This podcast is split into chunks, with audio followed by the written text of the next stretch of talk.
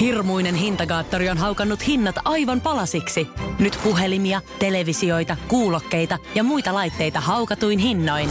Niin kotiin kuin yrityksille. Elisan myymälöistä ja osoitteesta elisa.fi. 957 soi Eric Clapton. Leila on tämä kappale. Kello on kahdeksan minuuttia yli yhdeksän. Aamun vieras on täällä studiossa. Hän on Polar Partners Oy-nimisestä firmasta toimitusjohtaja Maria Haapaniemi. Hyvää huomenta. Oikein hyvää huomenta. Kerropa, mikä on Polar Partners Oy? Mitä te teette? No ihan lyhykäisyydessään ollaan koulutusviennin parissa toimiva yhtiö, eli viedään suomalaista koulua ja koulutusta maailmalla. Ja oliko se niin, että ei kannata sanoa opetusvienti, vaan koulutusvienti? No koulutusvienti kattaa ehkä vähän semmoisen laajemman skaalan palveluita ja tuotteita ja niiden tarjoajia, kun jos puhutaan opetusviennistä. Ja te olitte otsikoissa tosi hiljattain, että te, teillä on ollut Georgiaan nyt tämmöinen iso homma varmistunut, että rakennatte sinne koulun. Puhutaan siitä kohta myöhemmin. Mutta tota, mitä se niin kuin käytännössä tarkoittaa, kun te viette sitä koulutusosaamista? Niin kerropa ihan niin kuin käytännön tasolla, mitä se on se teidän työ? Joo, no ensinnäkin ehkä koulutusvienti varmaan Suomessa siitä on aika monta tulkintaa ja käsitystä ihmisillä, että mitä se nyt sitten tarkoittaa. Ja me Polar Partnersissa ollaan lähetty oikeastaan ihan, ollaan opettajataustaisia henkilöitä, niin lähetty miettimään ihan se, että mistä suomalainen koulu tai päiväkoti koostuu, minkälaisia asioita ne on. Ja siihen liittyy ihan se fyysinen ympäristö, rakennus, mitä kaikkea koulussa näkee, voi kokeilla, koskea. Siihen liittyy koulun johto, eli minkälainen koulutus rehtorilla on, mitä, mitä toimia siellä tehdään, mitä opettaja tekee, minkälainen koulutus opettajalla on. Sitten ihan se opetussuunnitelma, mitä seurataan, eli mi, mi, miten se kouluvuosi rakentuu, minkälaisten aiheiden ja aineiden ympärille.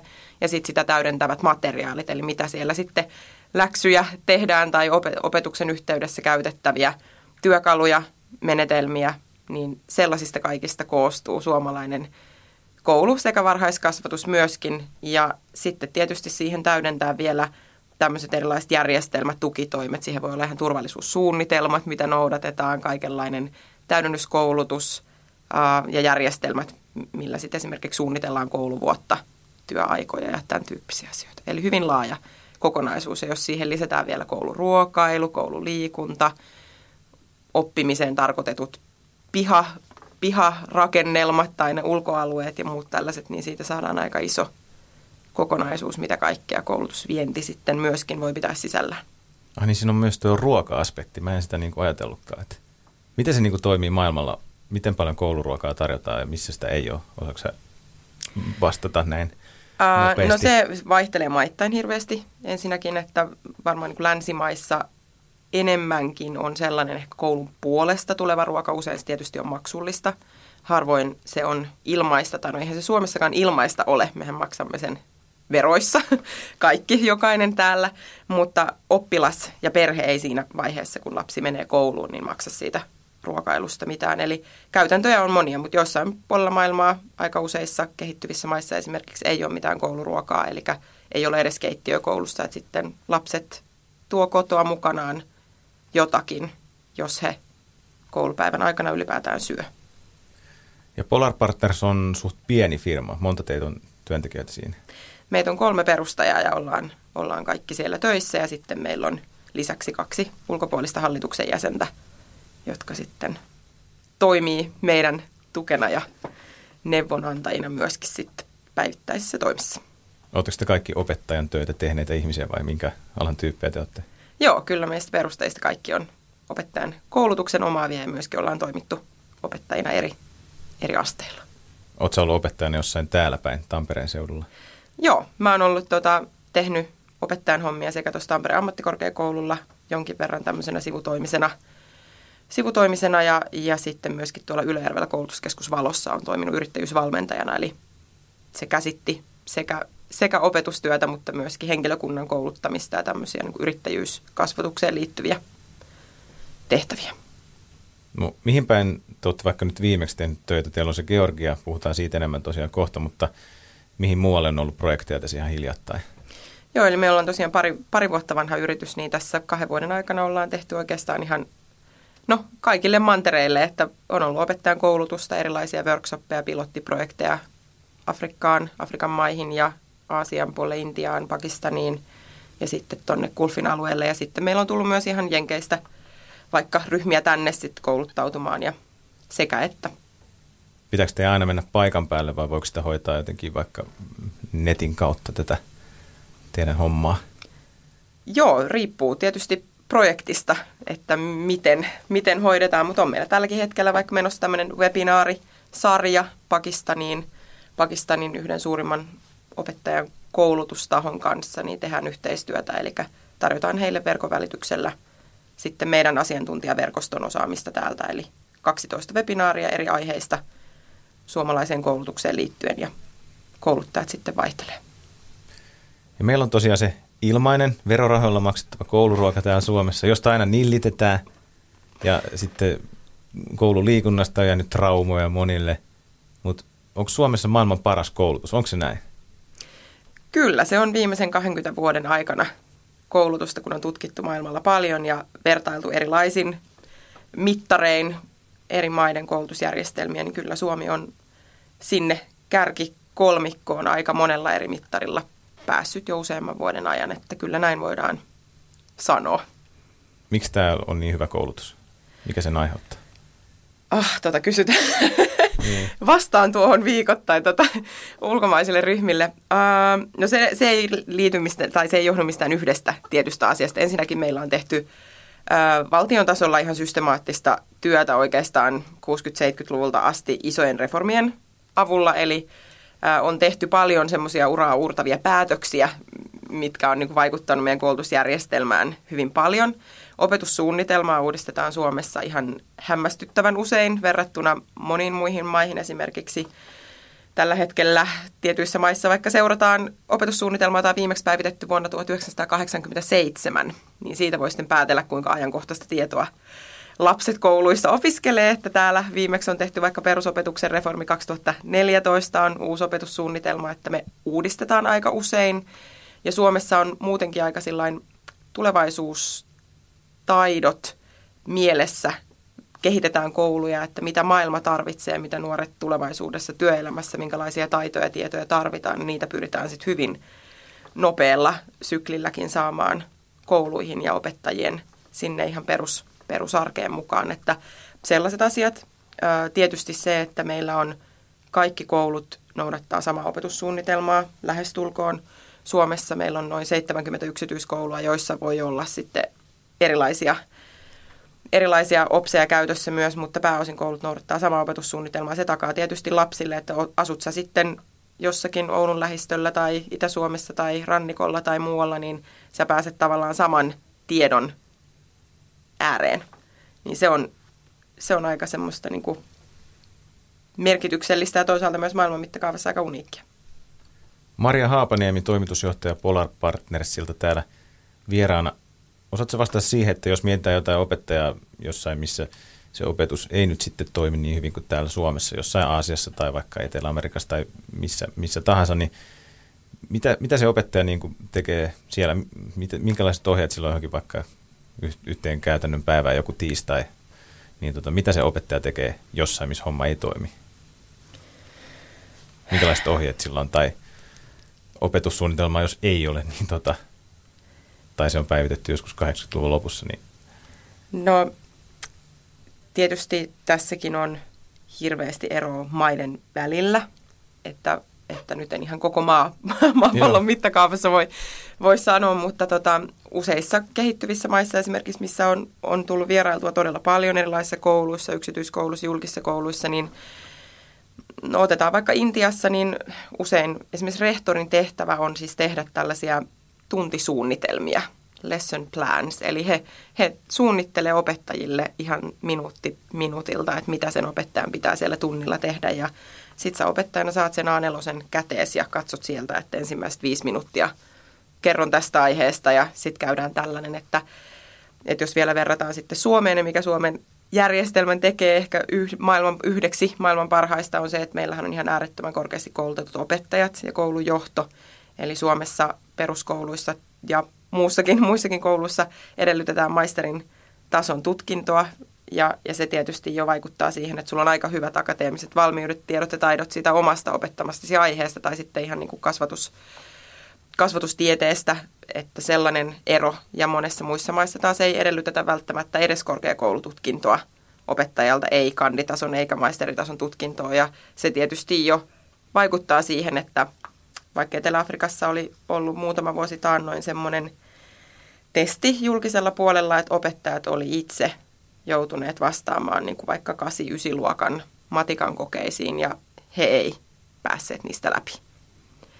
Ja he sitten niin kuin vastaa siitä opetuksesta, millä pitäisi saada oppilaat semmoisista testeistä läpi, niin se on tietysti aika niin kuin hälyttävä tilanne, että missä, missä käsissä ja millä tolalla se peruspäivittäinen opetus sitten on. Ja aika jännältä kuulostaa tuo rehtorin minuutti aikataulupaperi. Niin, että eihän se voi niin kuin, toimia. Ja kun pitäisi soveltaa sinne käytännössä, siellä on luokallinen lapsia edessä ja sitten on joku paperi, missä lukee, mitä pitäisi tehdä, niin eihän se, niin kuin, eihän se vaan voi mennä noin.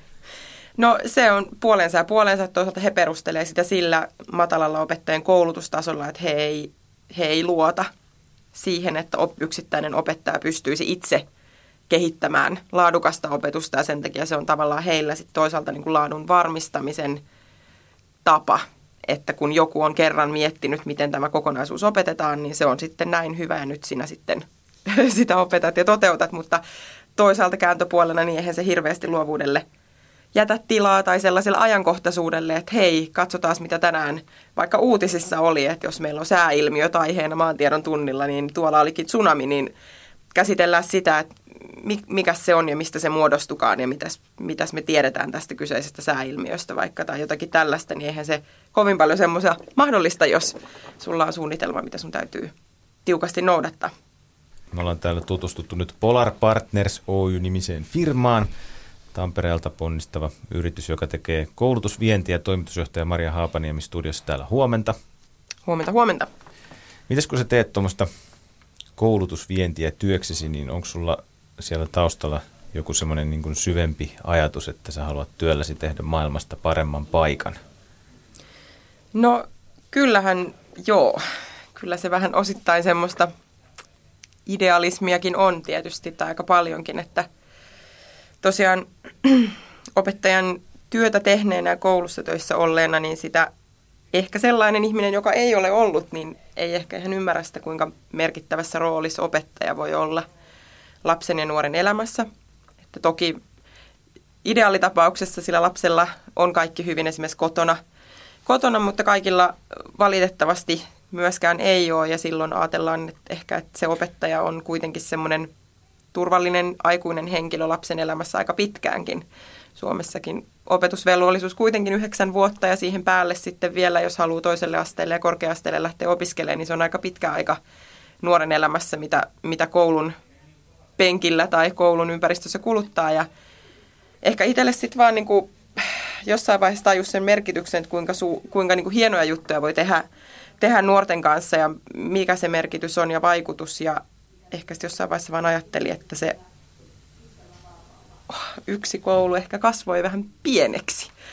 Et sitten ajattelin, että mitä vaikuttavuutta voisi tehdä Suomen mittakaavassa. Mä oon toiminut opettajan kouluttajana kahdeksan vuotta ja minkälaisia uudistuksia voi tehdä eri kouluissa ja kunnissa täällä ja kuinka hienoja sitten niin kuin seuraamuksia ja tuloksia niillä, niillä valmennuksillakin saatiin aikaan, mitä me ollaan tehty monien koulujen kanssa ja kuinka opettajat löytää omasta työstään uusia juttuja ja sitä kautta myös nuoret hyötyy, hyötyy koulutuksesta. Ja sitten niin kuin ajatellaan, että jos meillä Suomessa tosiaan on maailman paras koulu ja koulujärjestelmänä ja myös opettajan koulutus on ihan huipputaso, niin onhan se ehkä vähän eettisestikin väärin tai hassua, että me ei sitä tietoa ja taitoa jaettaisi muille ja autettaisiin sitten muissa maissa olevia ihmisiä niin kuin kehittämään heidän omia järjestelmiä ja koulujaan sitten haluamallaan tavalla, että ei tietenkään tästä kuulen hyvin usein myöskin, että ei Suomen koulujärjestelmää voi ottaa vaan tänällään ja viedä jonnekin muuhun maahan.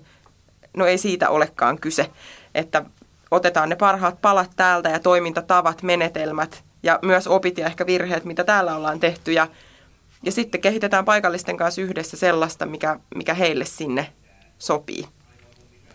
Ja mikä olisikaan oikeastaan parempi tapa enää vaikuttaa kuin tuommoinen koulutus ja siis niin kuin, se, sehän vaikuttaa sitten ihan kaikkeen, kun saa ihmisten koulutustasoa jossain maassa nostettua ja lukutaidot kehiin, niin toihan on tosi, tosi hienoa ja tosi tärkeää työtä, mitä te teette. Kyllä, sillä on tutkitusti suurimmat vaikutukset ihan no, kansantalouden kasvuun, sitten ihan tämmöiset pienet ilmiöt, mitä nykypäivänä on, kuten pakolaisuus, ää, ilmastonmuutos, eli jos ihmisillä ei ole tietoa eikä tietotaitoa esimerkiksi muuttaa asioita, mitä he viljelee joissain maissa, kun vaikka kuivuus iskee tai muu, jolle heillä ole koulutusta siellä siihen, että riisin sijaan voin viljellä jotakin muuta täällä, niin hehän lähtee pois. Eli sitten lähdetään alueille, missä koetaan, että se oma tulevaisuus on turvattu ja, ja me ollaan vielä aika pienen niin kuin tämmöisen kansanliikkeen tai niin kuin pakolaiskriisin niin sanotun äärellä tällä hetkellä, että, että kyllä paljon niin kuin pahempaa tai isompaa on vielä luvassa, näin mä itse arvelisin, jollei sille asialle tehdä jotain, että koulutuksen turvaaminen alueilla ja, ja tämmöisen niin kuin tulevaisuuden – positiivisten tulevaisuuden näkymien turvaaminen erilaisissa maissa, missä ei välttämättä tällä hetkellä mene kovin hyvin tai on ollut isoja muutoksia joko poliittisessa tai, tai sitten ihan siinä ilmastollisessa ilmapiirissä, niin kyllä ollaan isojen kysymysten äärellä vielä, että kyllä mä koen, että koulutusviennillä myös ihan tällaisia niin kuin humanitaarisia asioita ratkotaan ja sitten ihan kehitysavun kanssa se on tosi positiivinen – muutos tai uudistus, mitä nyt on Suomessa ollaan ajamassa, että myös Suomen kehitysapua ja koulutusvientiä voitaisiin jollain määrin yhdistää, että miksi me autamme pelkällä rahalla, kun voitaisiin auttaa myöskin ihan tekemällä vaikka valtion, valtioiden kanssa töitä heidän opetus- ja koulutusjärjestelmän uudistamiseksi ja käyttää sitten sitä Suomen valtion rahaa myöskin toisaalta suomalaisten toimijoiden palveluiden ostamiseen, koska se hyöty tulisi osittain takaisin tänne meille ja meidän kansantalouden eduksi, mutta toisaalta myös sit se loppu, loppuhyötyjä olisi tietysti se, se avun tarpeessa oleva maa tai alue, jonka kanssa sitten töitä yhdessä tehdään, että se on ollut tosi positiivista, mitä on nyt itse seurannut viimeaikaisia keskusteluita siitä asiasta. Millainen ala toi koulutusvienti on? Miten Suomi vertautuu siinä vaikka muihin maihin? No, hassua on se, että äh, meillä on tosiaan viimeiset parikymmentä vuotta ollut tutkitusti maailman paras koulutusjärjestelmä, mutta silti me ollaan kyllä aivan häntä päässä niin kuin lukujen puolesta. Että jos ajatellaan vaikka Britanniaa, heidän 2015 taitaa olla tuoreimmat luvut, että on jotain 20 biljoonaa puntaa vuosittain koulutusviennin rahallinen arvo. Ja Suomessa nyt päästiin viime vuonna tavoitteeseen 350 miljoonaa euroa. Niin kyllä me tota, aika lapsen kengissä vielä ollaan, mutta siis mahdollisuudethan on ihan mihin vaan, että kyllä mä näkisin, että koulutusvienti on Suomen tulevaisuuden ihan isoimpia tämmöisiä vientialoja. Sen kafe meni sinne 9.35 kello. Maria Haapaniemi, Polar Partners Oyn toimitusjohtaja on täällä ja me saatiin lukea viikko sitten, reilu viikko sitten lehdistä, että tamperelainen Polar Partners oli saanut Georgiaan ison diilin. Mikä se Georgian homma on? Joo, eli sinne perustetaan tämmöinen suomalaistyylinen koulu, kansainvälinen koulu, joka aloittaa nyt sitten syyskuussa toimintansa, eli siellä aloittaa luokat 1-3 ja siitä sitten rakennetaan vuosittain eteenpäin lisää luokkia. Onko se käynyt itse siellä paikan päällä? No itse asiassa tämä on mun kollegani Kimmon hallinnoima projekti, eli hän, hän on käynyt siellä kyllä ja on itse asiassa paraikaakin siellä ja mä, mä lähden nyt itse ensimmäistä kertaa paikan päälle sunnuntaina, että mielenkiinnolla odotan. Olen toki tavannut nämä koulun omistajat Suomessa, he on käynyt täällä tietysti tutustumassa suomalaisiin kouluihin ja meidän vieraana jo viime vuoden puolella, mutta nyt sitten itse pääsen paikan päälle katsomaan, että missä se konkreettisesti se meidän tulevan koulun, yhteisen koulun paikka sijaitsee ja muutenkin sitten tapaamaan ministeriön väkeä siellä ja vanhempia, jotka olisi kiinnostunut laittamaan lapsensa sitten tähän kouluun ja näin. Minne päin te veitte Suomessa näitä georgialaisia? Veittekö te jonkin Helsinkiin vai? Joo, itse asiassa meillä on tosiaan Polar Partners-nimikin viittaa ehkä vähän siihen meidän toimintamalliin, eli meillä on 43 suomalaista partneria, joiden sit tuotteista ja tarjoamasta tämä meidän kokonaiskoulukonsepti sitten koostuu. Eli siinä on tämä fyysinen ja digitaalinen oppimisympäristö ja siihen meillä on olemassa omia partnereita, joita on siis arkkitehtitoimistoista ihan tämmöisiin softa, softafirmoihin ja erilaisiin ohjelmistoihin, järjestelmiin. Sitten siihen kuuluu johtamisen, joht, koulun johtaminen ja johtajan taidot, eli siihen liittyvää koulutusta, valmennusta, järjestelmiä. Sitten on opettaja, opettajan koulutus, arviointi, osaaminen, materiaalit, sitten se opetussuunnitelma ja sisällöt, mitkä tukee sitä opetussuunnitelmaa, sitten vielä erilaiset opiskelijan tukipalvelut. Eli kun he oli täällä Suomessa, niin he tapasivat tietysti meidän lisäksi myös meidän partneriyrityksiä ja oppilaitoksia. Eli me oltiin ihan Helsingissä opetushallituksessa käymässä ja, ja sitten käytiin tuolla ö, Lahdessa heidän kanssaan katselemassa vähän oppimisympäristöjä ja kalusteita ja oltiin Tampereella vierailemassa sitten kouluissa, täällä paikallisissa kouluissa ja tapaamassa meidän täällä olevia partnereita sitten vielä Turussa, Turussa tuolla Turun yliopiston kansainvälisen koulun puolella sitten katsomassa opetusta ja, ja myöskin sitten sieltä tulee meille koulutusta sekä koulujohdolle että opettajille, niin tällaisia. Mitä paikkoja Tampereella te esittelitte? Mitä kouluja tai oppilaitoksia tai mitä? Ää, me taidettiin käydä heidän kanssaan ainakin tuolla koulutuskeskus Valossa Ylöjärvellä ja sitten muistaakseni tässä, olisiko he käynyt Vuoreksen vai Amurin koulussa jompikumpi täällä Tampereella sitten ihan niin kuin peruskoulun puolella vierailulla. Ja siellä Georgiassa alkaa nyt sitten, oliko se ykkösestä kolmoseen, sä sanoit, että Joo. eka.